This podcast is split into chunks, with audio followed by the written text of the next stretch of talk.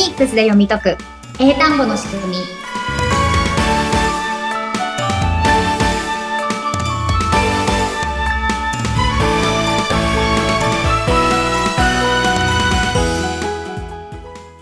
皆さんこんにちは。フォニックス英会話講師の坂下悦子です。そしてインタビュアーの神谷由紀子です、えー、坂下さん45回目よろしくお願いします。よろしくお願いします。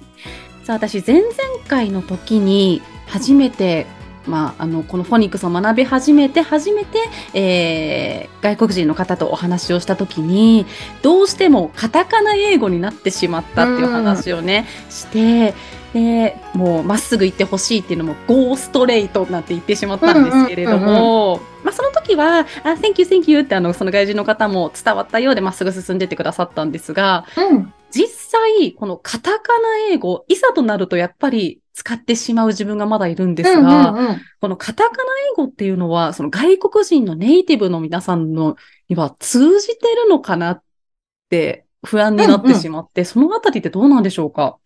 うん、そうですね。うん、えっと、そのカタカナ英語だからもう全然意味がわからない、全然外国人に通じないってことは、あまりね、ないと思います。ちゃんと分かってくれると思います。うんうん、でも、えっと、ちょっとね、それまた詳しく後で説明するんですけれども、うん、その発音を整えましょうっていうのは、うん、こう話すときに伝わるようにしましょうっていうのももちろんあるんですけれども、うんうん、それよりもまず、こう、私たちはこう、まず話せるようになりたい、そのために勉強をしたいっていう感じじゃないですか。はい。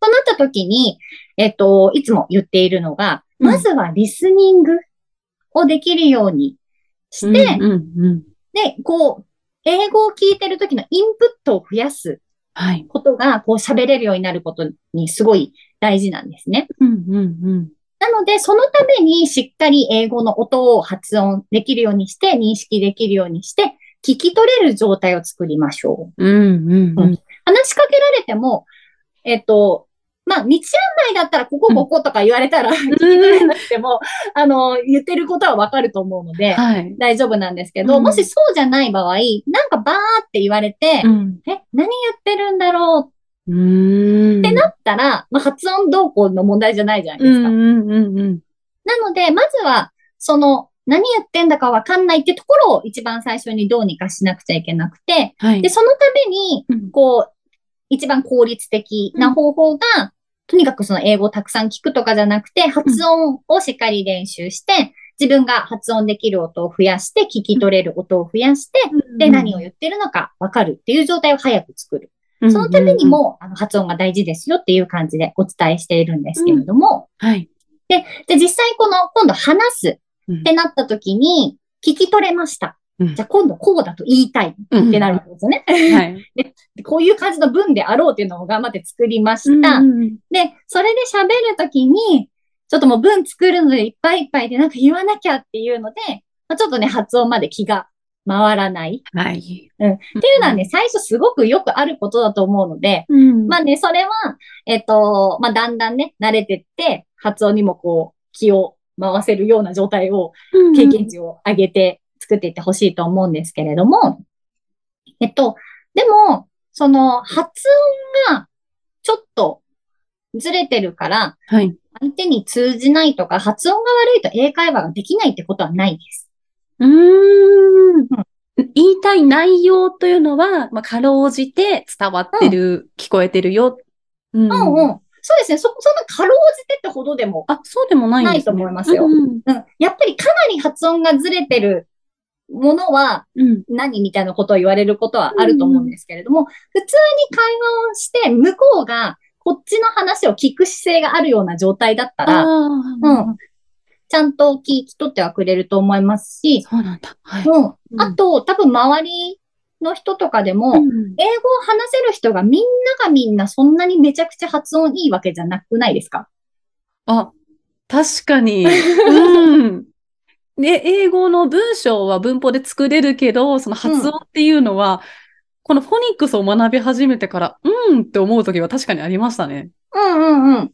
そうですよね。なので、別に、あの、そこまで発音をやらなくて、カタカナっぽい英語でも、もうそれでちゃんと聞き取りはできます。うん。もうんうん、その音でちゃんとコミュニケーション取り慣れてますっていう方もたくさんいらっしゃるので、うんうん。その発音を絶対ネイティブみたいにしないと伝わらないから、なんか頑張らなきゃって、そ、そこはそんなに焦る必要なくて、うんうんうん。うん。もうカタカナ英語だったとしても聞き取りができてて通じてるんだったら、うん。別に私はそれでもいいんじゃないかなって思ってます。うんうん。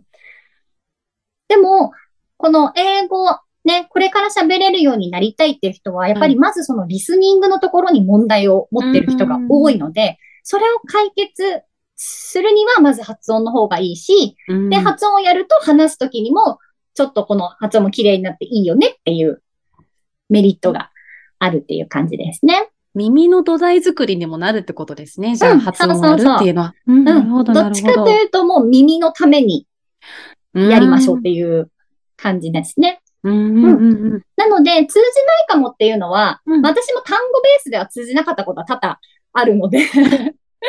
まあ、でもそうなった時に、はい。しっかりその発音の基礎っていうのが分かってたら、あ適当になんとなくカタカナでやっちゃったら通じなかったけど、この発音のポイントはこれだからっていうのをもう一回思い出してうん、それをちゃんとやって発音したら、次は通じるっていうことがあると思うんですけど、うんずっと適当にやってると、うん。なんかその一回通じなかったものはもう諦めるしかないみたいになっうんて、まあね、ちょっと発音をやっておくのはいいかなっていうのと、はい。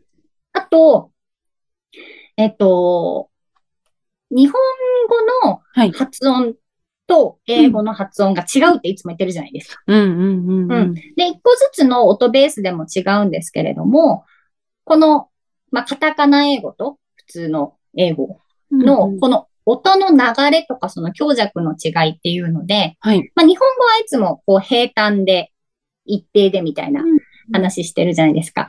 で、英語っていうのは、まあ、強弱があってリズムがあって、うんうんううんん。とにかくこの差に、まあ、私たちはいろいろ悩まされてるわけですね。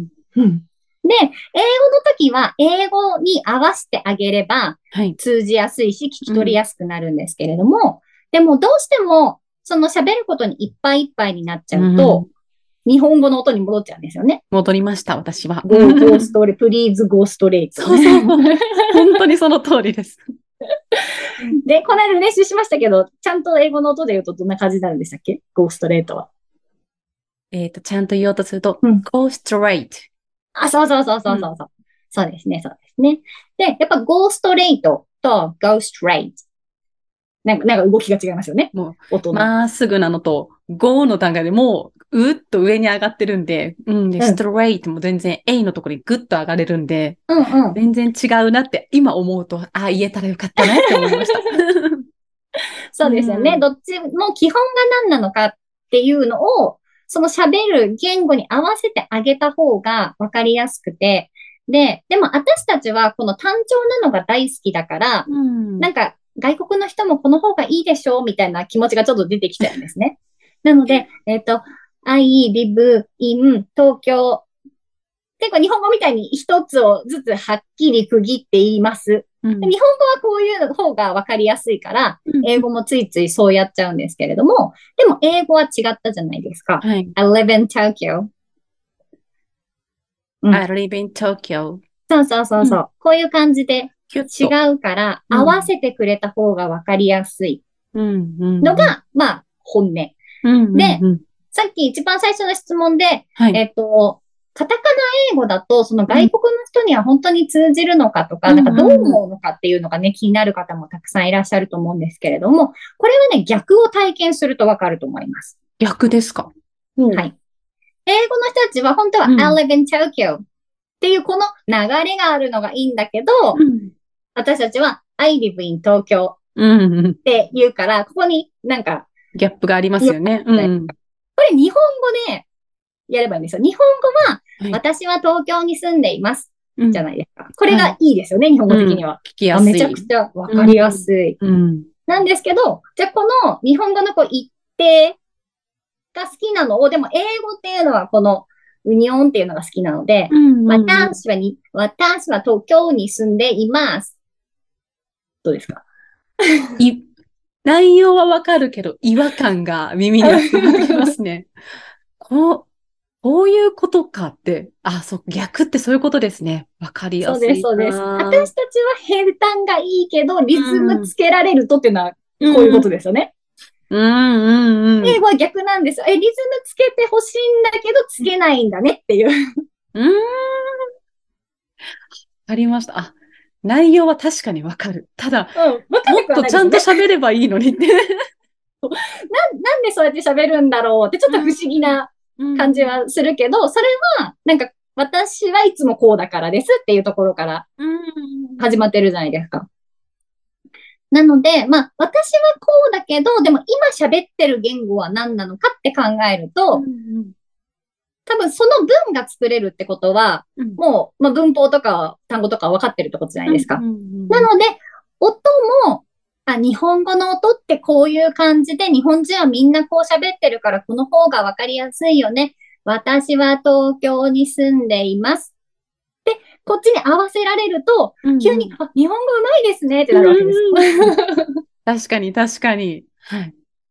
だから、私たちが喋るときも、うん。あ、please go straight, turn right っていうよりは、うん。please go straight で、ニュンってやってあげるだけで、あ、英語、英語に合わせてくれてるのねっていうう感じで、ん向こうにとっては分かりやすくなるわけです。うーん。それこそ、あの、坂下さんの書籍の中で、英語の世界だったら、英語の世界で喋ってあげると分かりやすいってことですよね。そう、うん。そうなんです。どうしてもね、あの、その翻訳うん。をベースに勉強してきたのがどうしても学校では多いので、とにかくなんか変換したらいいだけでしょって思っちゃうと思うんですけれども、やっぱりいろんな部分で違うので、それを今はどっちの言葉を喋ってる、だからこっちに合わせるっていうのを基本に持つとすごくやりやすくなるかなと思います。わかりました。一つ謎が解けました。ありがとうございました。それでは今回また、えーインフォメーションをラストいただきたいと思います。お願いします。はい。ありがとうございます。えっと、今回も紹介したんですけれども、私の方でフォニックスの書籍を Kindle で、えっと、はん発売、販売しています。えっと、概要欄にリンクがありますので、ぜひこちらも見てください。で、あと、えっと、こちらの番組で LINE を作っております。はいで、今お伝えしている A から Z の音読みの覚えやすくなる仲間の音っていうのの表を作りましたので、LINE 登録していただいた方にそちらをお渡ししておりますので、ぜひ LINE も登録してください。あと番組へのご感想や質問なども LINE で受け付けてますので、ぜひお気軽に遠くからいただければと思います。あとは自宅で学べるメールセミナーもリンクが貼ってありますので、そちらもぜひご登録ください。よろしくお願いいたします。それでは今回はここまでということで、ここまでのお相手は、フォニックス英会話講師の坂下悦子と、生徒インタビュアーの神谷由紀子でした。それではまた次回、ありがとうございました。ありがとうございました。